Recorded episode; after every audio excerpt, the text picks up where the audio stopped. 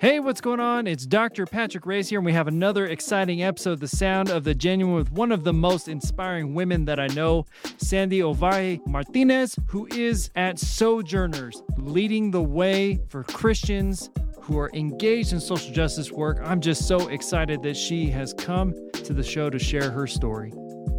All right, Sandy, I am glad you joined us on The Sound of Genuine. It's good to see you. How are you doing? Great to be with you. So good to be here. I know you're in DC. I know what you do for Sojo. I know like you're leading movements, but that you haven't been doing that your whole life. You haven't been there your whole life. Tell me about your beginnings. Where'd you grow up? I was born in the land of the Mexica, Tenochtitlan, Mexico City. Grew up there, and it is the land of the Nahua and the Mazahua, and I am the youngest of three and the only woman of a Mexican family. That probably should tell you a little bit about my upbringing and all the different rules that were imposed on me and the different expectations. I grew up in a middle class family in Mexico City. I was a very shy person. My brothers are much older than me. They're males. They had their lives together, and I sort of came in I was one of those surprise babies that come at the end. And so I think I, I enter the world with a sense of trepidation or a sense of like, where do I belong in something that is already going? And what was that like? I mean, I'm just imagining baby Sandy coming in and, hey, here I am. What did the family want for you? What was that like growing up with these brothers who, as you know, dudes can be? Probably run around doing whatever they wanted to do. So, what was that like? It was a very interesting dynamic. I think in some ways, my family had a lot of dreams and expectations of me to fulfill the traditional roles of a woman. They obviously wanted me to go to school and get educated, but also, like, part of their dreams is that I would get married and that I would have children. I think their project of life often included me forming a family in a very traditional way. Part of like my influential caregivers as well were Mari, who was an indigenous woman that lived with us. And Mari helped raise me from the time that I was three years old until I was 16 and migrated to the US. And so Mari was a very influential person because she spent the greater time of her life with me. I grew up in a sense very distant from my family because like I said that project was already going but Mari was the living presence, the living presence of God. That's kind of what I what I see in Mari. She would be the hand that was on my back, who modeled a lot of strength, who modeled a lot of consistency and presence, and who accompanied me through all my growing up years. And so when Mari moved away from her family's home back into her family, that was around 2001. My family at that point was a space that wasn't a safe space, wasn't a space of affirmation, acknowledgement of, of my dreams and desires. So through different family crises in 2001, I migrated to the US where my oldest brother was living and I came to live with him. We were in a small little town in Denton, Texas, and that's like North Texas, really close to Oklahoma and I was shocked at what I had encountered. You know, moving from a big city where you eat dinner at 9 p.m. and then you still continue on with life until midnight every single day of the week. Coming into a small town was the biggest shock of my life. Coming into a place where 10% of the population were Latina people and where communities were highly segregated we literally had a railroad track that ran in the middle of the community. We had Southeast Denton, where communities of color lived, and then we had the rest of Denton. It was the moment where I did the most reflection and the most growth in my life, I think, because I enter a completely foreign space without my parents and without much guidance into how to move in this new space. I have a curiosity about this move right before you come to Denton. What did you want to do? What was it part of your imagination about what you wanted to do as you're getting ready to prepare for this journey? And also, you know, what did Mari want for you as you kind of part ways and you start to branch off on this new phase of your life? One main hope was like, I want to survive it. Like, I want to care for myself. Like, I want to not just survive, but I want to thrive. And honestly, I don't think I had a big plan other than like, let's get out of here, continue studying, and we'll see. I don't think I ever thought I'm about to become an immigrant. I was just escaping, and it was a moment of desperation and a moment of my parents are in different households. I'm not really safe in the household where I am. And my main caregiver is going away to her own family and to look for other opportunities. And where do I go? And so, in that sense, it was like, I'm going to go connect with my brother and see if I can find something there. But immigration changes you so much. And so, migration had, changed him so much from the person I remembered from seven years before when he still lived with us. I think Mari, in a sense, taught me about holistic life and about valuing presence. Mari taught me about walking together, about knowing stories. And she taught me the value of the ordinary, of lo cotidiano, of the everyday. Mari taught me to be rooted and taught me to value the everyday, like to savor the every moment and be present. So I think her dreams were about that. I had a friend that I met years after being in Texas that invited me to join her church. I didn't grow up in a religious home. I was looking for a place to find friends and communities, and my college was giving me some opportunities to do that, but also felt like 30,000 students in a state college and, and, not many like me, you know, and I could speak English, I could write it, but, you know, being a part of a conversation and laughing with people, like I just couldn't, you know, like I couldn't hang with that. So meeting this Mexican friend that was going to an immigrant church was really key. It was in that place, Templo Betel, that I was highly shaped. I saw faith carried out in ways that I just didn't know were possible. So I think of Hermana Tina, who was a Mexican woman from Guanajuato, and she would cook meals to sell at the nursery spaces. So she would take her lonchera, like a cooler, and bring it out to those spaces, and she would sell it. And she was very faithful in doing that every morning. And so women would come to her because they saw how prosperous she was. Like she was always able to pay her rent, she was always able to provide. And so they would come to her and they would ask her to borrow money. Like they actually would ask her to borrow money. And she was someone who would say, Well, how much do you need? And they would say something like $200. And so she'd say, Well, what do you have? Are you able to make jello? Like, do you know how to make jello? Why don't we go and buy some jello? Because jello is really accessible. And we made 200 cups and we sell them in the trailer park where she was living and we pray and we put an intention into this jello and then we go sell it and see if God provides and see what we're able to contribute with our labor.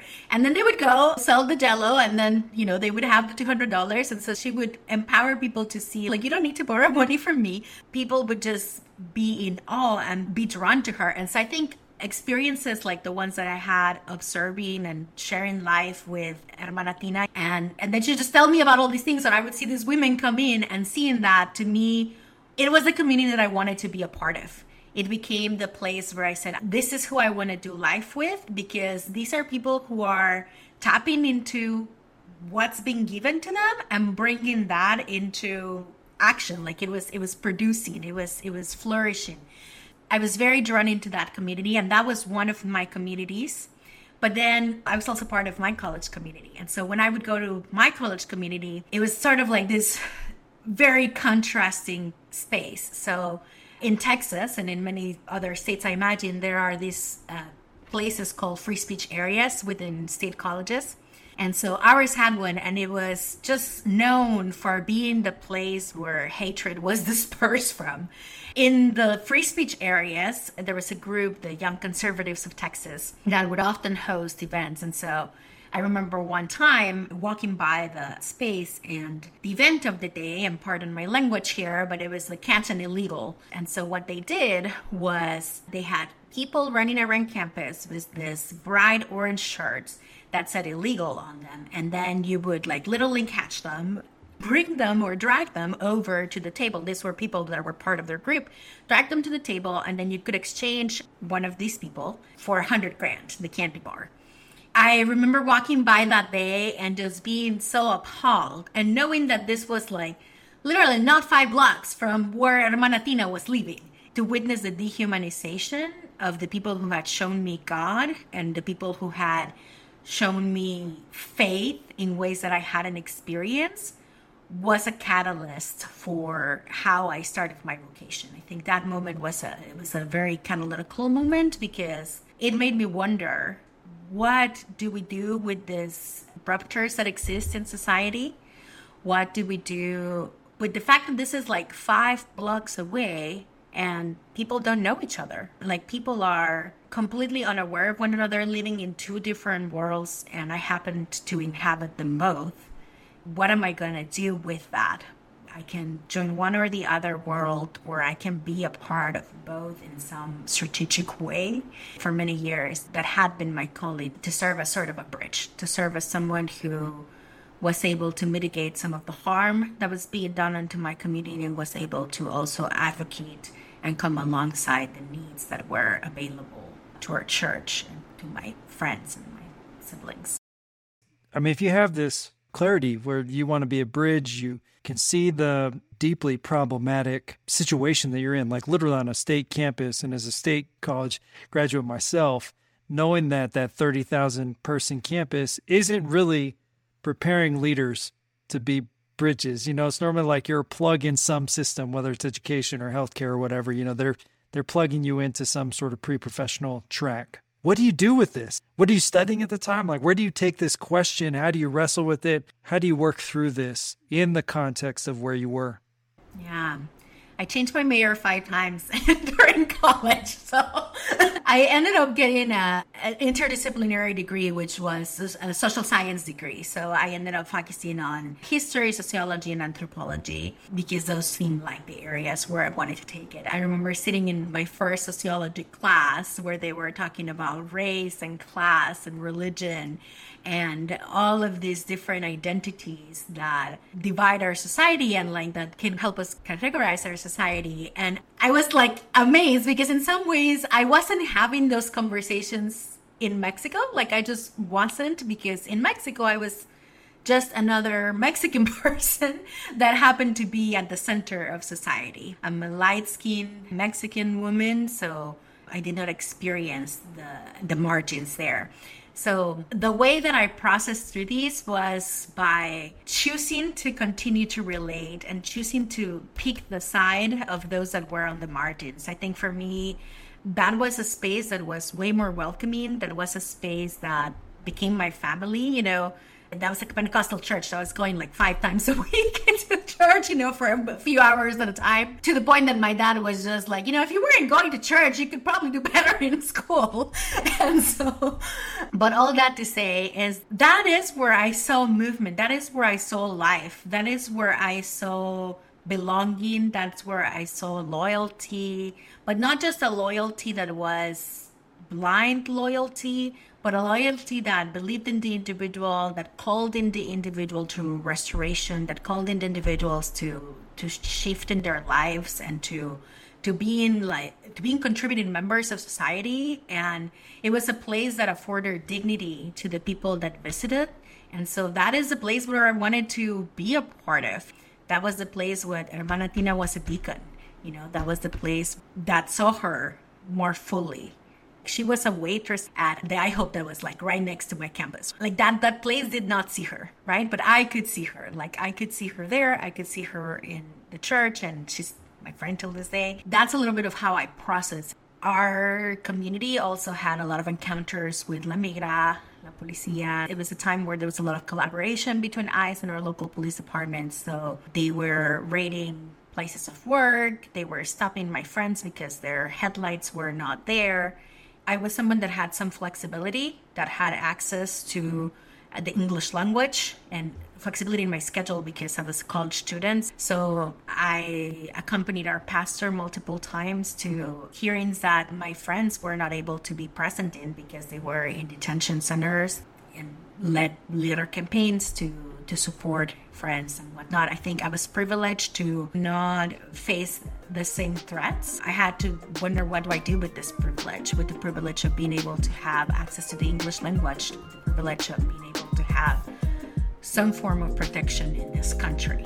And I'm also able to deeply understand this life because we come from the same spaces. Maybe not from the same social locations in the same spaces, but we're able to worship in the same space. And, you know, we, we shared ancestral bonds that were there. Like we shared bonds of understanding how the world works. And so that is what helped me in that and what I chose in that moment.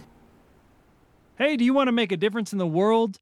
Are you exploring your call to serve your community? Then head on over to fteleaders.org and sign up for our social justice and service course. And guess what? By entering the code called to serve, you'll save 25% off our $200 fee. So head on over to fteleaders.org, insert the code called to serve, and we'll see you in that course. Now back to the show. This is all tied to being a college student. You mentioned privilege around being able to have the visa and being able to come and do these court hearings and all stuff. But I have to ask so uh, you're going to a Pentecostal church, you're working on degrees in sociology, anthropology, and history. All those privileges and access that you have immediately stop once you graduate. so, so, what was that like? That transition, like when you you're doing all this good work as a student, as you move out of that moment in your life where you're on this college campus and you're thinking, okay, now now that I'm not going to be studying any more of these things and thinking through these as a profession, as a vocation, as a call, and also navigating that moment where student status no longer kind of provides you the ability to travel and think through these things at a systemic level. What what do you do post graduation? There was two things that were important to me in that moment. One of them was that I really wanted to walk with people that were in my same shoes, like people who were navigating those two worlds. I was seeing people in our church that were growing up, going off to college, and college was not a space that affirmed their faith or that affirmed them in general. But then church was also losing, it was no longer relevant either for the spaces that we're working. And the frameworks that we provided at church, they just proved not functional for the situations they were encountering in college, like the ones that I described, right? Like we didn't have frameworks for interpreting what was happening or how to engage those moments through our faith and with our faith in mind. And so it was almost like we were presenting this binary choice either you walk at the church and live this life at the church or you walk in like your college education life where you have access to other types of teachings and whatnot but like those two spaces were like incompatible and it's almost like you had to pick one and so what i was trying to do was like let me be a campus minister where i can help people like navigate the two worlds. I joined Cru, and that was its own animal because joining a white ministry that for starters wasn't supportive of pentecostal faith you know like they didn't know how to engage that. And i think in a lot of spaces that are more conservative, they learn to demonize the traditional ways of healing, the traditional ways of knowing God, and our traditional practices that are often more welcome and manifested in some Pentecostal spaces. So it was a huge, like, break, but I think I was really seeking to belong, and it felt like in that space, I was provided with certain sense of belonging well sort of. I was i was um i was promised that i could go into a workspace where i would have community and that was really valuable and i was promised to go into a space where i could live out my vocation and also get paid for it. And like it didn't live up to that but that's the choice i made at that moment and I think it was formative in the ways that it continued to push me down this place of like, can you be in both? I value people that are in those spaces where you are bridge builders and where you're called to do that and where you have to navigate the tensions between communities and are able to help mitigate that. People like that are necessary and they build up our communities and are so helpful. But I don't think that everyone is called to do that. I think it is a job that is exhausting and that without proper support, you end up doing a lot of work for people that are refusing to do the work of bridge building themselves. Eventually, I stepped out of that. And in regards to like what uh, I, I think in some ways, coming into that conservative Christian white evangelical space, I had to leave behind some of my analysis from college leave that aside. Like, I don't think there was room for that. I think in many ways I try to be in dialogue with Raza councils in different college campuses, to be in dialogue with Fuel, which was the organization for undocumented students in the campuses where I was serving and to try to dialogue around faith and social justice and the, the intersections of that. But those were always like sort of like side projects that weren't necessarily supported by the, the formal job that I had or the formal title that I had. So those first years right after college were just, um, they were very painful actually. they were very painful because I think I left a space of safety in my church. I moved away from that city and entering that other community that were white evangelical community to be with them. They were highly welcoming and I loved a lot of people in there, but it was also not affirming of my multiple identities, right? Like sometimes there was just an ability to see me as only a generic Latina woman. And I'm more than that. Like I have leadership gifts that are just leadership gifts that yes, they're informed from the perspective of where I come from, but they can inform anyone. They're not just restricted to be like, oh yeah, you can speak that to like Latina women like you you know, like I had other gifts that weren't affirmed. I had a lot to offer that wasn't seen because I was seen through a lens that really made me small. A lens that really put me in a box again. You can offer in the poster picture the affirmation we need for our diversity statements or our diversity work but don't try to change us too much, you know. And so they were very painful, I think, because some so much of me was seeking to belong. Like we can find that belonging beyond our location and beyond the spaces where we work and whatnot. But that came with time because I think part of me was like trying to mesh all in like the one package of like I can live out my vacation, get paid for it, belong, have all the things in this one space, and that's too much pressure on any space.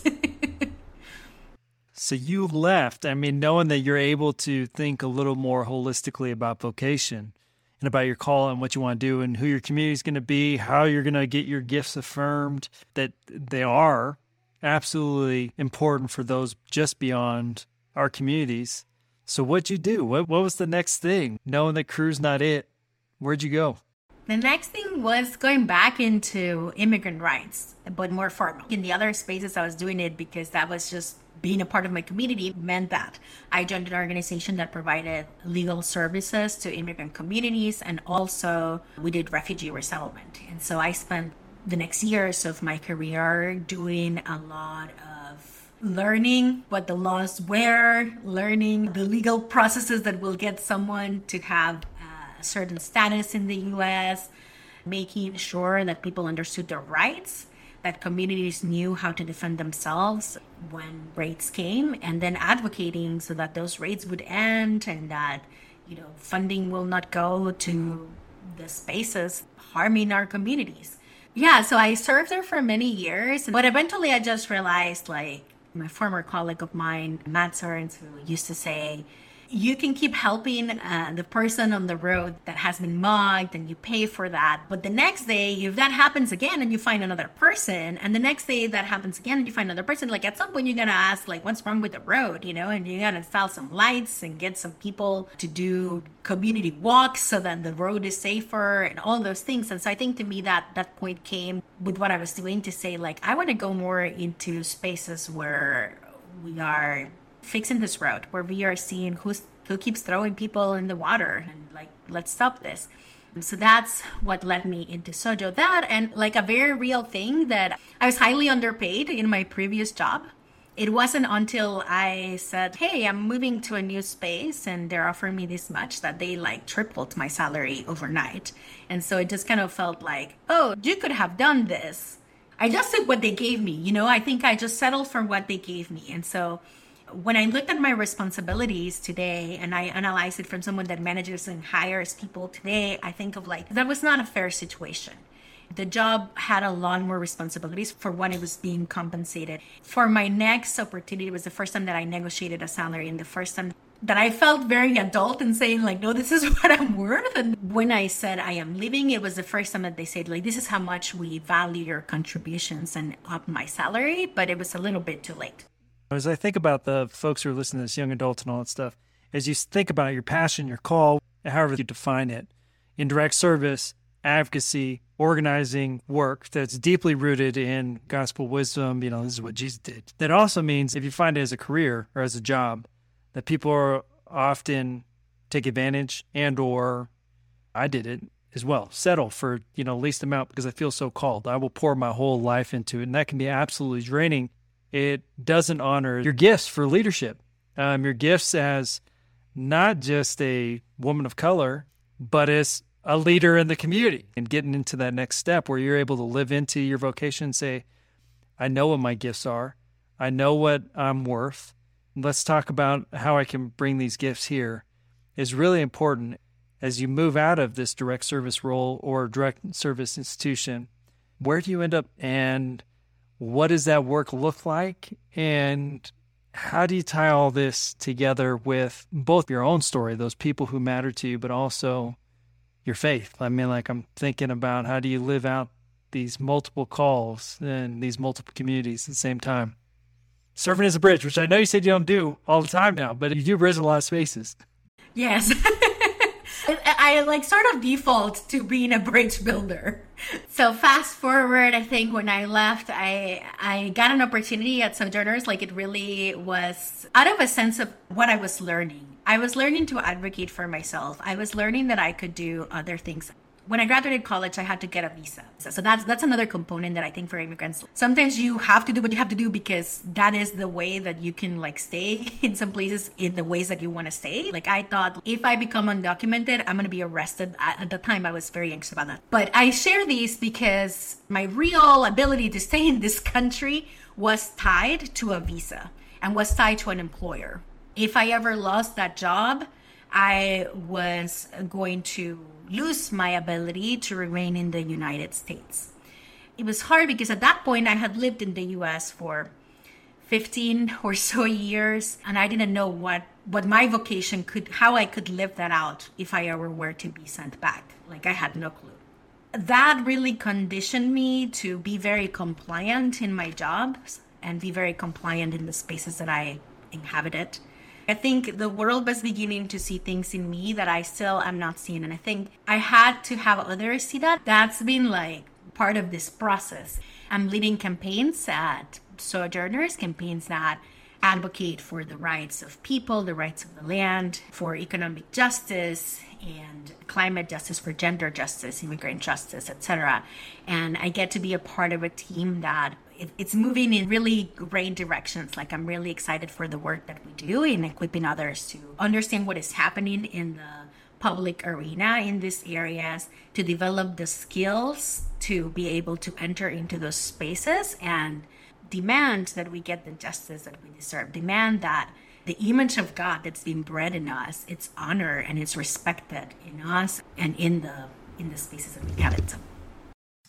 That's so powerful. And as we think about, I mean, I use this with uh, our team at FTE, thinking about what even this series is supposed to be the sound of the genuine. It's so many times for people of color, marginalized folks, especially in faith spaces, we're given windows. We can look in on someone in the church or in that institution that we want to work at or that place that we admire that we think is living out that vocation, but that can never be us. And what we're trying to do is lift up those mirrors to people so that way younger Sandy sees what all of us see, which is yes, come and be my boss, Sandy, whenever you want you got the leadership skills, the qualities, you're making movement happen in this country in a faithful way, which is just, it's inspiring.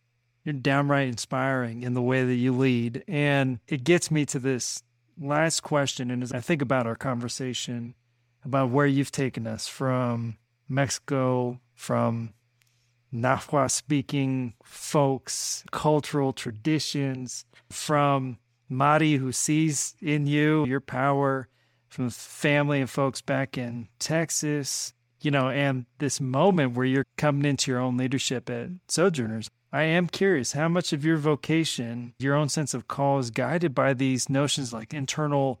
I have to survive. There's a pragmatic piece of this. I just I got to do this. I want to do this. This is how I feel called. How much is fueled by God, and how much is fueled by these voices who seem to really be naming what all the rest of us see in you, which is the powerful, fierce, brilliant woman that I get to talk to here. It's a mix. I think in some ways I'm learning to listen to my intuition, listen to my body, listen to that wisdom that speaks within us a lot and to follow. So I think that that guides a lot of where I'm going. I could name that both as like my intuition, but also part of it as the Spirit of God in us speaking, and that wisdom, divine wisdom that's speaking within us. That and communities are really shaping where I'm going. But you know, all these communities um, are pulling back. I think the the way that I see my vocation shifting and being pulled by these different places, like I sense a deep pull towards ancestral connections, a deep pull to be a table setter, someone that sets tables and curates spaces where people can connect with that divine wisdom and with the ancestral wisdom that is available to us. And so I see myself as a curator of those spaces. And I think that is coming both from a sense of these formative experiences, from the way that I was raised by Mari, from the way that I was then adopted into a family by Hermana Tina, and from the way in which my own intuition is saying, like, this is where you go, this is where you fit. And so I'm having the opportunity to create a fellowship for what we're calling rising leaders. I see that space of like, yes, I get to set the table here and invite others to come and bring their own table setting, right? Like bring their own water or tequila or whatever it is that you're bringing into this this table. Bring your mole, bring your arepas, bring your stories, bring your conversations. And I'm really excited about this opportunity to be able to walk with others to help us strengthen our leadership capacities and also strengthen our abilities to navigate the movements that we're a part of and to develop the resiliency that the relational resiliency that we need, like the, the resiliency that we need to keep in touch with one another. I'm not necessarily into the individual bridge builder that is holding that tension, but in like how do we together in this relational net that we create create strength for all of us to sustain ourselves and to be able to fight for the justice that we dream of and that is available to us. Not from a place of struggle all the time, right? But from a place that says, like, this is joyful. Like, how do we get to be and not just advocate, how do we get to live into joy, to live into spaces where we're more free, where we're not always trying to compete to make our communities the thriving communities that we need? Like, we need all of your gifts, we need all of you. That's where I see my vocation going. And I think it's a mix. It's a mix of the formative experiences and intuition that I'm sensing and the intuition that is a little bit more calm. Like it's an intuition that now knows like you are taken care of and to use the phrase that everyone's using, you know, your grandmother's prayers are still protecting you, but it's true. And, you know, the hopes that my parents had and that were able to give me to the best of their ability, like, are being fulfilled in here. The hopes that, that my community had are being fulfilled here, and you're safe. You don't have to find a space where you belong. You can create that belonging space with others. You have the ability to shape that. And so I'm not just trying to appease that like anxiety within me, but I'm walking from a place of more security of like, I'm seeing that mirror and I'm walking with mirrors into spaces. I'm not just looking for others to pull up mirrors. I'm not looking for someone to build me up so that I can be reflected on a mirror. I know that I can be reflected on a mirror and I want everyone to walk in like with our mirrors together and be able to reflect that glory, that image of God, whatever you call it, whatever that magic that is in us. Wow, that's incredibly inspiring as I think about it. Sandy, your ancestors are rejoicing at the work that you're up to, the life that you're living, whether you're surviving or you're setting that table or pouring jello to make ends meet. Our communities are better for it that you are building us up and celebrating our lives and building those walls of mirrors so we can all see our beautiful collage shining back at us because uh, that is a beautiful image. I'm grateful our descendants are going to be able to sit under the trees you're planting and drink from the wells you're digging. So thank you so much for being here and thank you for all that you are. Grateful to know you and grateful for this time. I'm grateful too. Much joy, much abundance to everyone, and thank you so much for the invitation. Hey, we want to thank you for listening to another episode of The Sound of the Genuine Sandy story. I want to say thank you to our team, Heather Wallace, Elsie Barnhart, Diva Morgan Hicks, and Sir Yale Beats for their production on this. If you have a story that you would like to share or someone that you want to see on this show, then head on over to our website, fteleaders.org, and go to the Contact Us page and let us know who you want to see on this show. And as always, if you're enjoying this, subscribe, give us a review, and share this podcast with a friend. We'll see you next time on The Sound of the Genuine.